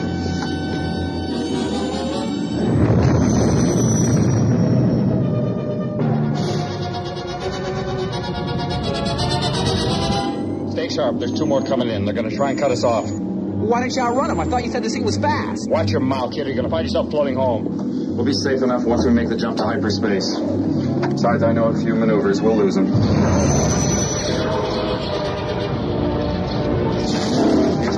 These were the fun begins. How long before you can make the jump to light speed? Take a few moments to get the coordinates from the Navi computer. Are you kidding? It's right there, gaining? Traveling through hyperspace ain't like dust and crops, boy. Without precise calculations, we'd fly right through a star or bounce too close to a supernova and then it'd your trip real quick, wouldn't it? What's that flashing? Hallucinated flicker shield. Don't trap yourselves in. I'm going to make the jump to light speed.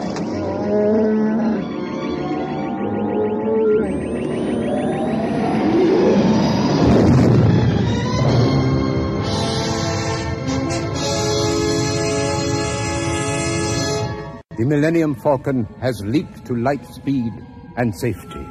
But the object of its mission, Princess Leia, is in grave danger aboard the Death Star. Tarkin attempts to force the information from her with a terrible threat. Princess Leia, before your execution, I would like you to be my guest at a ceremony that will make this battle station operational.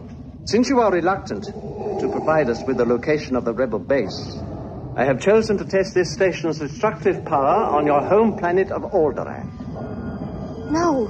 Alderaan is peaceful. We have no weapons. You can't You will prefer another target, a military target? Then name the system.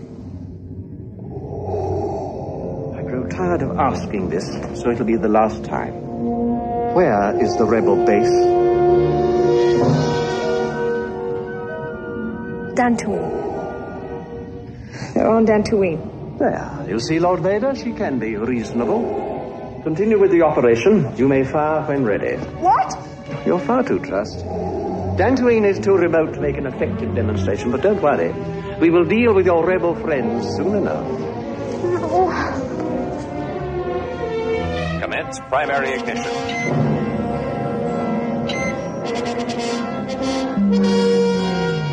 The awesome power of the battle station's lasers instantly reduces the planet of Alderaan to pulverized space dust. A cataclysmic disaster that Ben Kenobi can sense even from far away aboard the Millennium Falcon. Are you all right? What's wrong?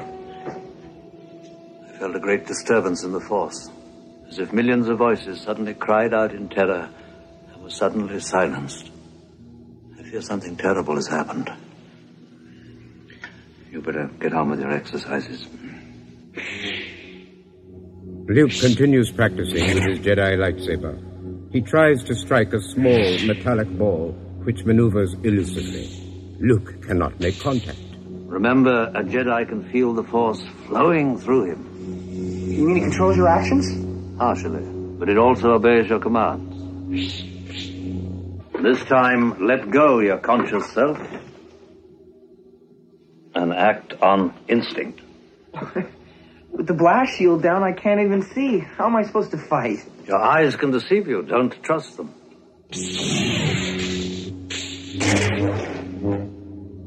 Stretch out with your feelings.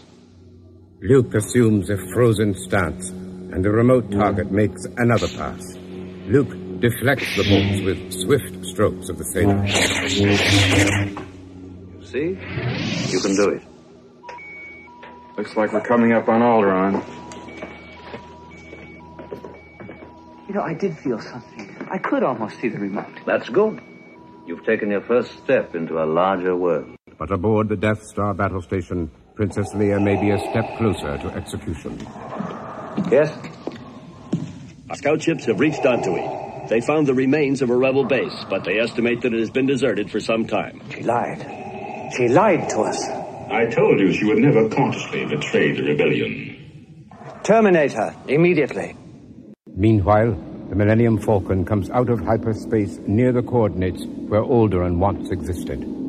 But Solo and the others are in for a shock. Stand by, Chewie. Here we go. Cutting the sublight engines. What the? Ah, we come out of hyperspace into a meteor shower, some kind of asteroid collision. Not on any of the charts. What's going on? Our position's correct, except no Alderaan. What do you mean? Where is it? So I'm trying to tell you, kid, it ain't there. It's been totally blown away. What? How? Destroyed by the Empire. The entire Starfleet couldn't destroy the whole planet. It'd take a thousand ships with more firepower than I've. There's another ship coming in. Look at him. He's heading for that small moon. I think I can get him before he gets there. He's almost in range. That's no moon. It's a space station. Why are we still moving towards it? We're caught in a tractor beam that's pulling us in. There's gotta be something you can do. There's nothing I can do about it, kid. I'm full power. I'm gonna have to shut down. They're not gonna get me without a fight. Mm. You can't win, but there are alternatives to fighting. As the helpless pirate ship is pulled steadily toward the evil metal moon, Solo and his passengers hide in cleverly concealed smuggling compartments. The immense size of the battle station is staggering, and the mile-high docking port doors yawn slowly open. Clear Bay 327. We're opening the magnetic field.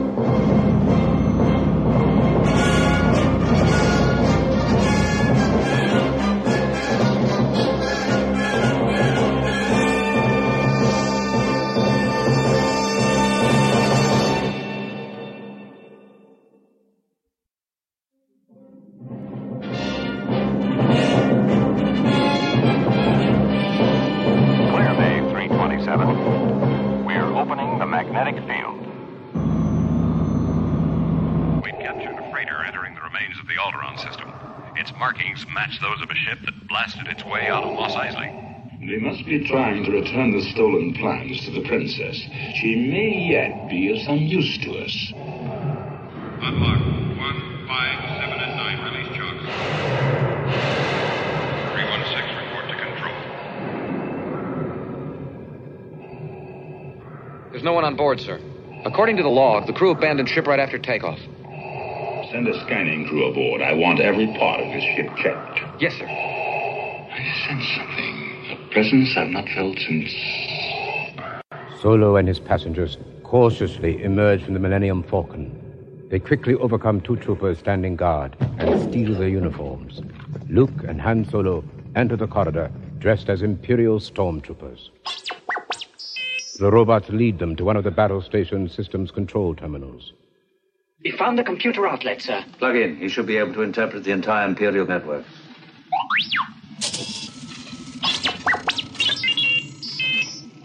He says he's found the main controls to the power beam that's holding the ship here. A power loss at one of the terminals will allow the ship to leave.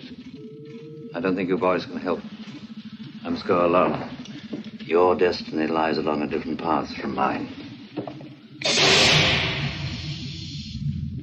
The Force will be with you.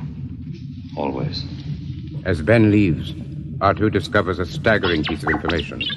Princess Leia is being held in the Death Star's detention block, and 3PO's interpretation ends on a chilling note. I'm afraid she's scheduled to be terminated.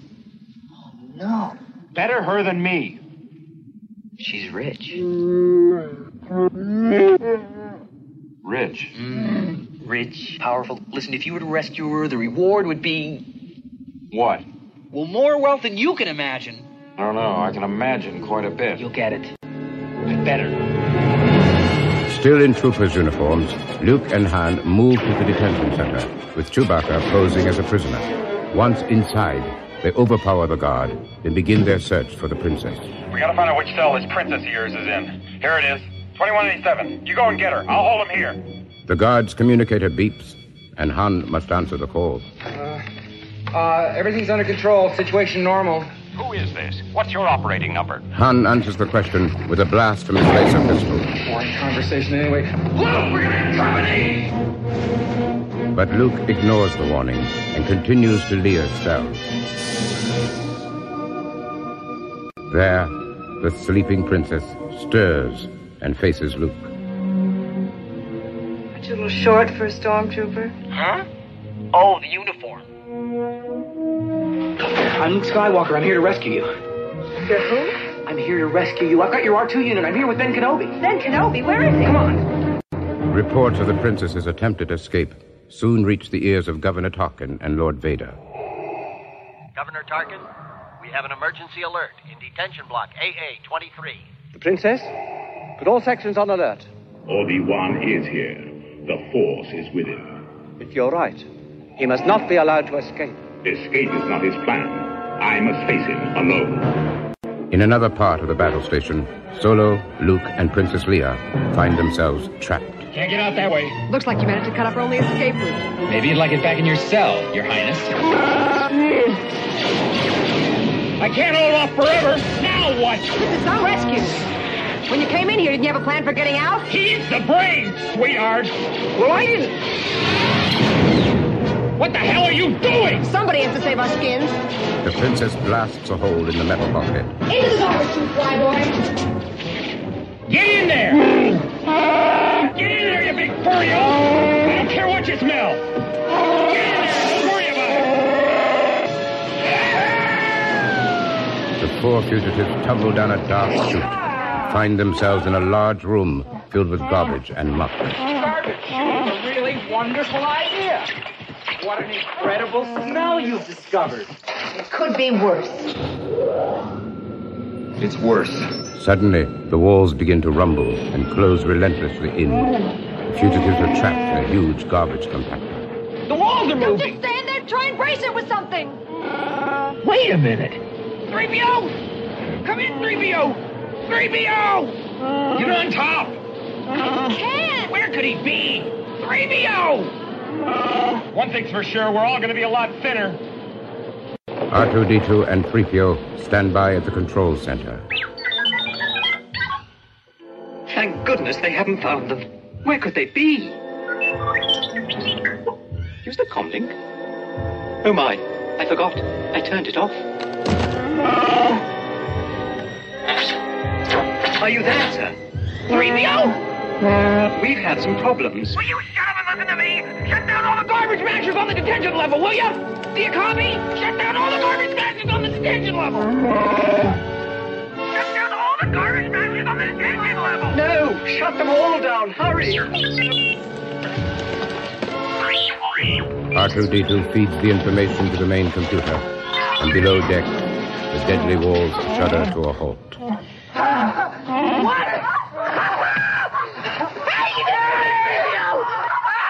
We're all right! You did great! Hey! Hey, open the pressure main detention! Where are we? 326 Ben has finally reached the computer regulating the tractor beam which holds their ship prisoner. After adjusting the terminal, the old Jedi edges his way into the shadows, unnoticed by stormtrooper guards.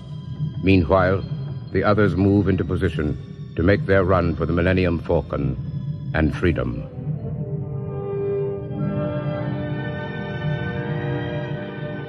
There she is. C-3PO, you copy? Yes, sir. Are you safe?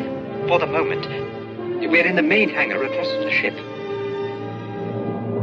We're right above you. Stand by. You came in that thing?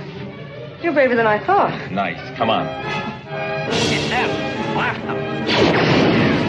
Get back to the ship! You only come back! But the lone star pilot is off after the troopers, with Chewie chasing behind him. The two race down a sub-hallway towards the main hangar, with Vader's men in rapid pursuit. We think they may be splitting up. They may be on level 5 and 6 now, sir. Close the blast doors.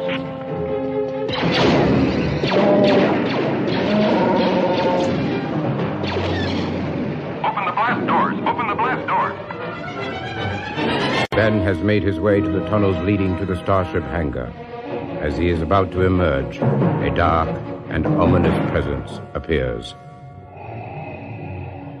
I've been waiting for you, Obi-Wan. We meet again at last. The circle is now complete. When I left you, I was but the learner. Now I am the master. Only a master of evil, Darth. The galactic warriors ignite their laser swords and begin combat.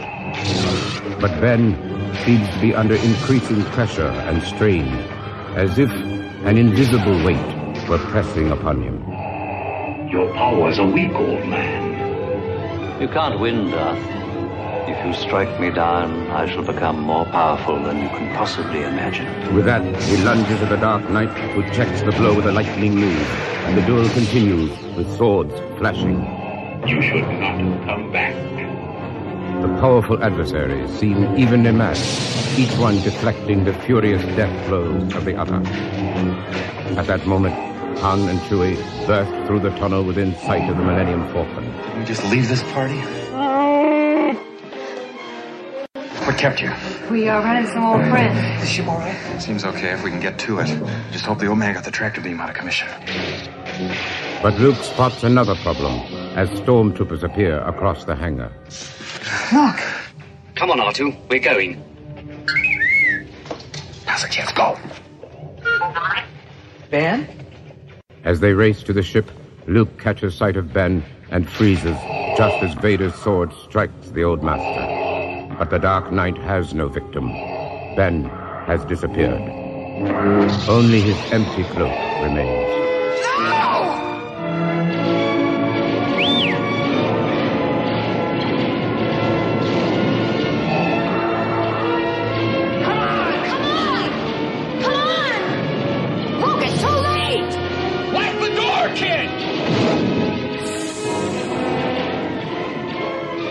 But Luke continues to fire at Vader's troops as the others board the ship.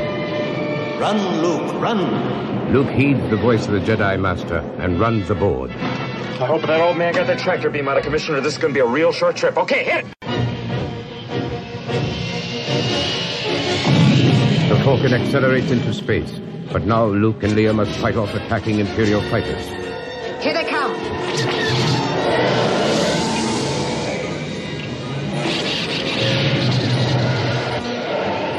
Too fast!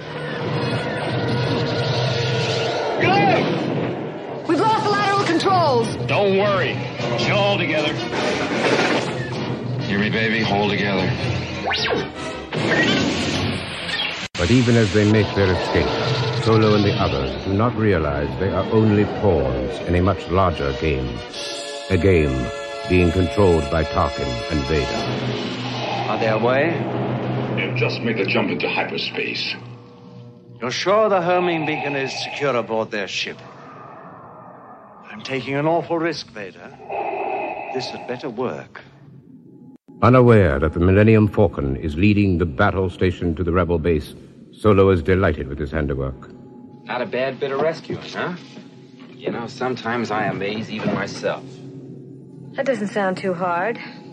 They let us go. It's the only explanation for the ease of our escape.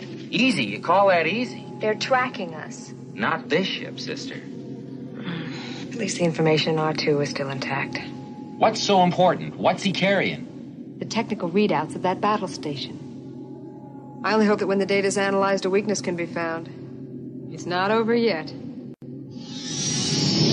The starship begins orbit of the fourth moon of Yavin, home of the secret rebel base. On landing, the group is met in an armored speeder which takes them to the spaceport erected inside the ancient remains of a massive temple. An eerie mist shrouds the forest of gigantic trees. The rebel commander rushes to greet them. You're safe. When we heard about Alderaan, we feared the worst. We have no time for our SARS, Commander. You must use the information in this R2 unit to help plan the attack. It's our only hope. Rebel technicians pore over the information stored in the little robot. And indeed, they do find what could be a serious flaw in the Death Star's design. Later, General Dodonna, chief strategist for the rebel forces, explains the defect to his starship pilots. Its defenses are designed around a direct, large scale assault. A small one man fighter should be able to penetrate the outer defense. The target area is only two meters wide. It's a small thermal exhaust port right below the main port. The shaft leads directly to the reactor system. A precise hit will start a chain reaction which should destroy the station. Only a precise hit will set up a chain reaction. The shaft is ray shielded, so you'll have to use proton torpedoes. That's impossible, even for a computer. It's not impossible. I used to bullseye womp rats in my T 16 back home. They're not much bigger than two meters. Then man your ships, and may the Force be with you. The Death Star has tracked the battered pirate starship to the rebel outpost.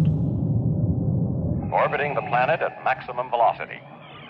The moon with the rebel base will be in range in 30 minutes. This will be a day long remembered. It has seen the end of Kenobi and will soon see the end of the rebellion.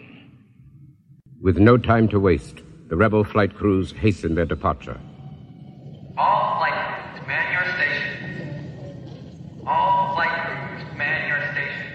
stations. So, you got your reward and you're just leaving then? That's right, yeah. I got some old debts I gotta pay off with this stuff. Even if I didn't, you don't think I'd be fool enough to stick around here, do you? Why'd you come with us? Pretty good in a fight. Could use you. Come on. Why don't you take a look around? You know what's about to happen, what they're up against. They could use a good pilot like you. You're turning your back on them. What good's your reward if you ain't around to use it? Besides, attacking that battle station ain't my idea of courage. More like suicide. All right. Well, take care of yourself, Han. But I guess that's what you're best at, isn't it? Hey, Luke. May the force be with you.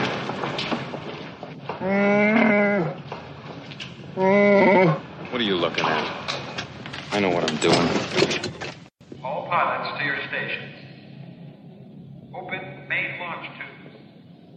Crewmen ready the ships, and R2 is lowered into position in Luke's fighter. Hey, this R2 unit of yours seems a bit beat up. You want a new one? Not on your life. That little droid and I have been through a lot together. You okay, R2? Good. Okay, easy she gets. Hang on tight, R2. You've got to come back. You wouldn't want my life to get boring, would you?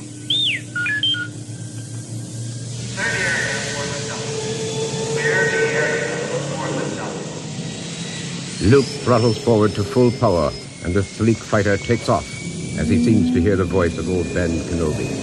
Luke, the Force will be with you.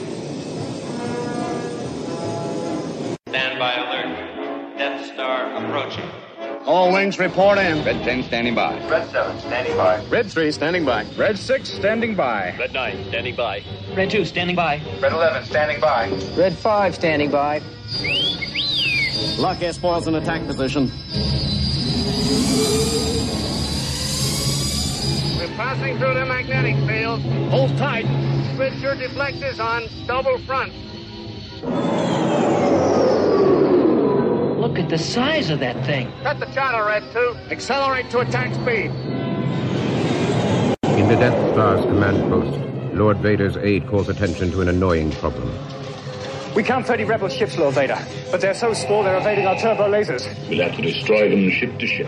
Get the crews to their fighters. The rebel base will be in firing range in seven minutes.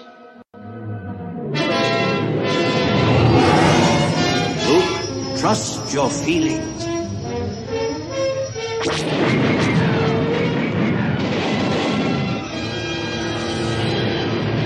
Squad leaders, we've picked up a new group of signals. Enemy fighters coming your way. My scope's negative. I don't see anything. Take up your visual scanning. Here they come. Watch it, you've got one on your tail. Watch your back, Luke. Watch your back. Fighters above you coming in.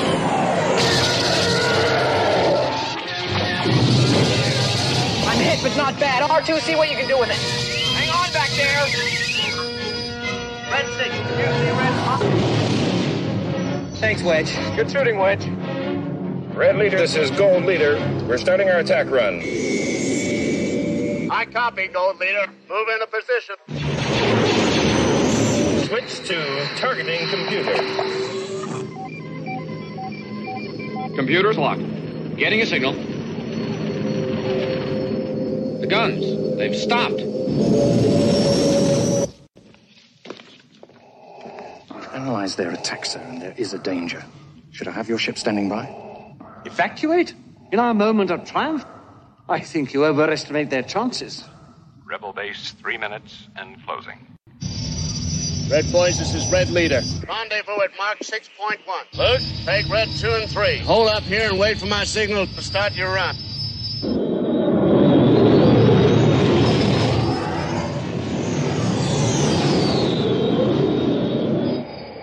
This is it. We should be able to see it by now. Keep your eyes open for those fighters. There's too much interference. Red 5, can you see him from where you are? No sign of any. Wait, coming in point three five. I see them. I'm in range. Target's coming up. Almost there. It's away! It's a hit. Negative. Negative. It didn't go in. Just impacted on the surface. Get set up for your attack run.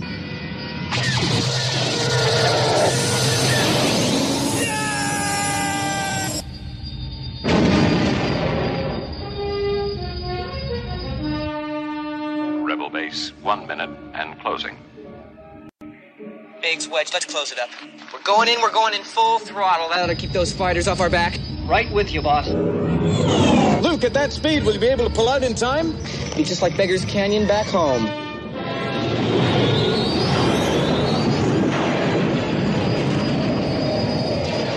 We'll stay back far enough to cover you. Fighters, coming in, point three. Hurry, Luke, they're coming in much faster this time. We can't hold them. R2 trying to increase the power.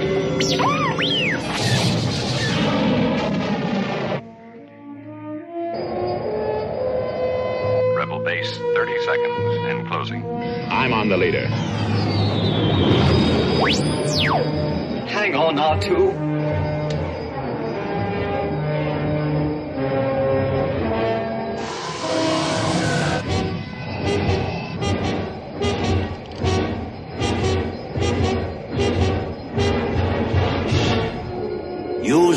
Use Luke.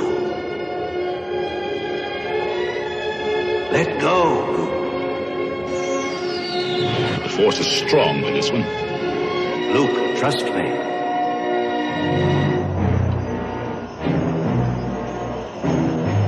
His computer's off. Luke, you switched off your targeting computer. What's wrong? Nothing. I'm all right. Luke presses on, realizing his is a race to the death. He must destroy this metallic monster of malevolent evil before it can use its overwhelming firepower to annihilate the rebel base. He has but seconds. I've lost R2. The Death Star has cleared the planet. The Death Star has cleared the planet. Rebel base in range. You may fire when ready. Commence primary ignition. Luke's starship speeds through the metallic trench. The young pilot is unaware of the danger above him. Darth Vader lines up on his target. I have you now. His wingman's TIE fighter disintegrates. What? A clumsy pirate ship careens down and fires once again. Look out! Lord Vader's fighter goes out of control and spins helplessly toward deep space.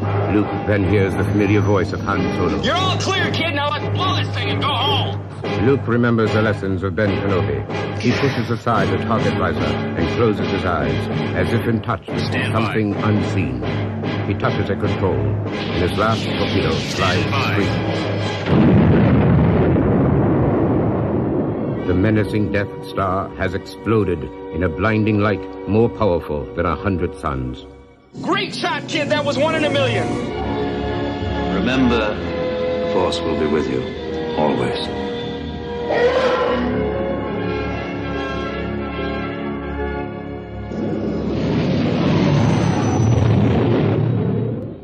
Luke returns in triumph to the rebel base and is reunited with Han and Princess Leia.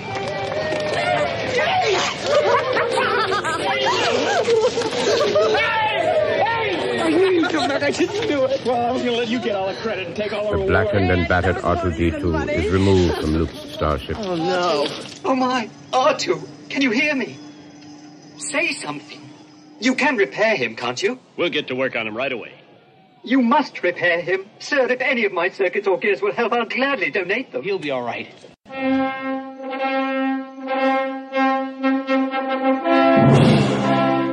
Later, in the main temple of the huge ruins, hundreds of troops line up.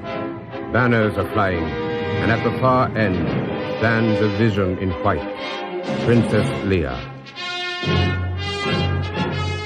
Luke and the others march up the long aisle to stand before the smiling princess. From one side of the temple waddles R2-D2 fully repaired.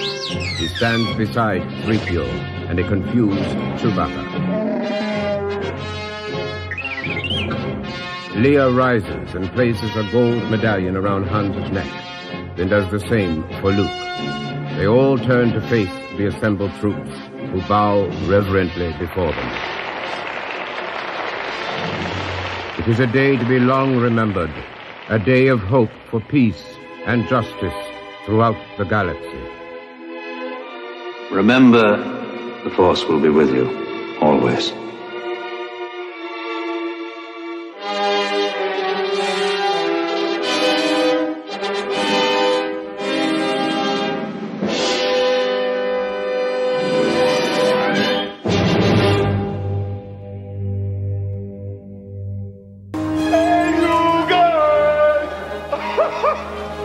Neverland feedback.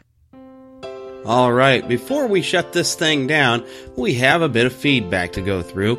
I have some new reviews here on iTunes. We have a couple of them here. One from Doppler Bob. It says, You truly never know what you're going to find out there. As a new father of identical twin boys, both of whom are absolutely obsessed with Mickey, I really appreciate this fun look at Neverland and beyond. It's such a fun release from the real world. Great to unwind with, and it will make you smile for sure. Thank you very much for that five star review over on iTunes. And I have another review from Thomas O'Grady, PhD. It's nice to have a PhD who gives us a review. Uh, and it simply says, fun to listen to, very informative. Good topics like this are help us to feel young. Can't wait for more episodes. Thank you very much, Thomas O'Grady, PhD, for that wonderful review. And also in our mailbag, we have a nice email from Jeffrey Fishbach. And it says, Good morning, Jeremy. I've really been enjoying your last episodes and the discussion on geeks or fans. Now, I consider myself a geek in some ways, but I've never in my life been to a Comic Con, and I've never been to a Star Wars celebration. I can't afford the cost of travel and the hotel or motel costs to go to these events.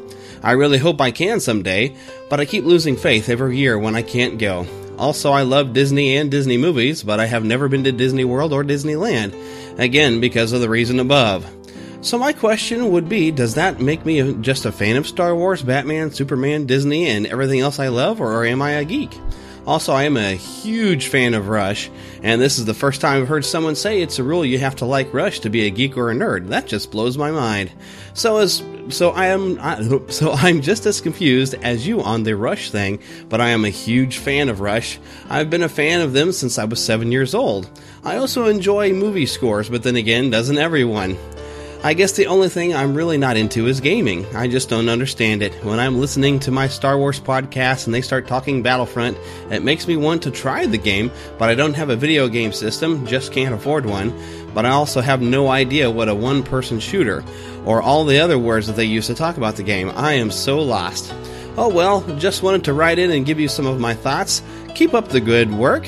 Happy Thanksgiving and hope you and your wife feel better soon. Here's a little bit of pixie dust to help you guys out. See you in Neverland.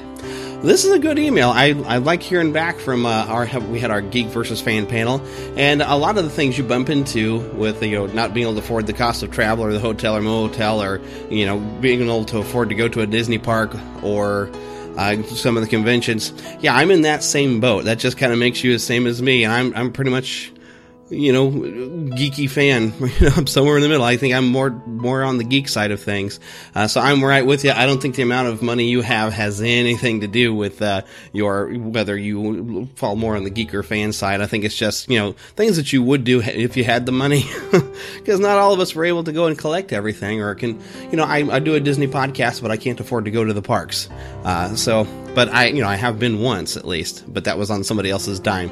Um, now, the other thing, of course, gaming, we don't consider that to really sway any direction one or the other because everybody likes to play games, well, except for you. I guess you're just not, you know, you probably just haven't found a game that you enjoy. There might be some games you play on Facebook or perhaps on your phone. Maybe you've enjoyed some of those. It's possible. Uh, there's probably a game out there that you would enjoy in some fashion. We think it's kind of a universal. Everybody likes to play some sort of games, just not all of them are video games. I would say, though, it's probably more on the geek side if you're into playing like role playing games like uh, with, you know, a 20 sided dice like Dungeons and Dragons. That's probably more on the geek side if you go on that one. But of course, that's not a video game. And you don't know what a one person shooter, as you said it, but that would be a first person shooter. Uh, that would be, of course, a game where it's everything is from your perspective. It is your point of view. And uh, so basically, you're seeing everything through your own eyes in the video game as you are shooting your bad guys, aliens, monsters, whatever they are. so that's what a first person shooter would be. And yeah, the new Battlefront is a first person. So you get to see everything from the perspective of the character you are playing, uh, which is makes it a lot of fun. I kind of like the. Uh, old Battlefront games with more of a third person, which you have to think of first person and third person kind of like uh, when you're reading a book and it's in, in the tone of first person or third person. Think of it that way. That really all helps because I'm sure you've read some books before in your day. Uh, but the great email. Thank you for sending it and thank you for listening. And uh, as always, send us more feedback. We love hearing from y'all out there in Neverland.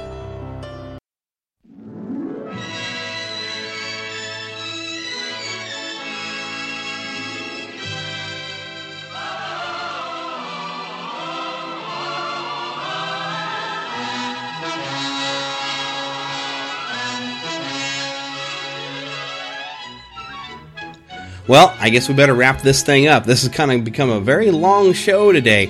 Uh, thank you for listening. Remember to keep that pixie in your pocket because you have to keep that young at heart and good attitude with you in order to share that pixie, pixie dust for the others. So until we see you next week, God bless and uh, welcome to the Christmas season.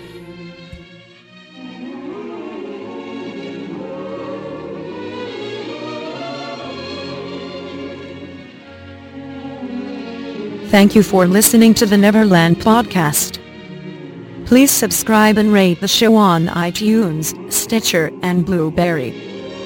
We love to hear from you on twitter.com slash neverlandpcast and facebook.com slash neverlandpodcast. Leave us a voicemail at 816-226-6492 and send email to podcast at neverlandpodcast.com.